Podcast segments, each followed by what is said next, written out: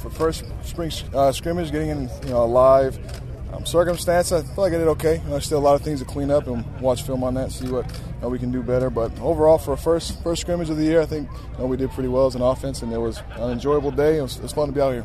How was it to go live like that and tackle? It was fun. I loved it. You know, I think uh, practice sometimes can give you a false sense of security, especially as a quarterback. They're not touching you, but you go live and you know you can go make plays, and it's just more it's more real, and it gives you more urgency too. You know, helps you get to your reads quicker, and it just I think it just speeds up the process of everything.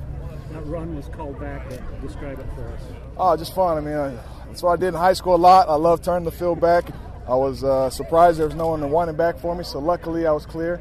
But it was just fun, you know, to get out and, and just to let the legs go and start running. I don't think I think on your four series you scored touchdowns on all four. Is that kind of what you expect out of yourself when you're on the field? Yeah, I think you always expect to score, you know, especially with the offense that we have, the great line and receivers, running backs, just the depth we should. I, I think that's always the, the standard, you know, score every time we have the ball.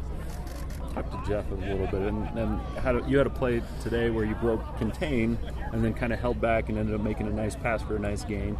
Other times you broke contain and you know made the big runs. How do you balance that in your mind, knowing when to take off and rely on those legs versus when to keep your eyes downfield and make that pass? Yeah, I think I mean coming out of the pocket, I mean, first thing is always keep your eyes up. That's where the big plays are. You know, and then if there's nobody open, just use those legs and take off right away. You know, don't wait too long. So, you know, always pass first, give my receivers a chance to, to work the scramble drill, and then if nothing's there, just take off. What kind of thrill was it when you drove in that game when you won the other night after football practice? Oh, it was, it was awesome. It was fun. You know, just to be there to help my team out in the end. Um, so, it's, I mean, it's every kid's dream, right? How do you feel like your progression's coming along here in spring?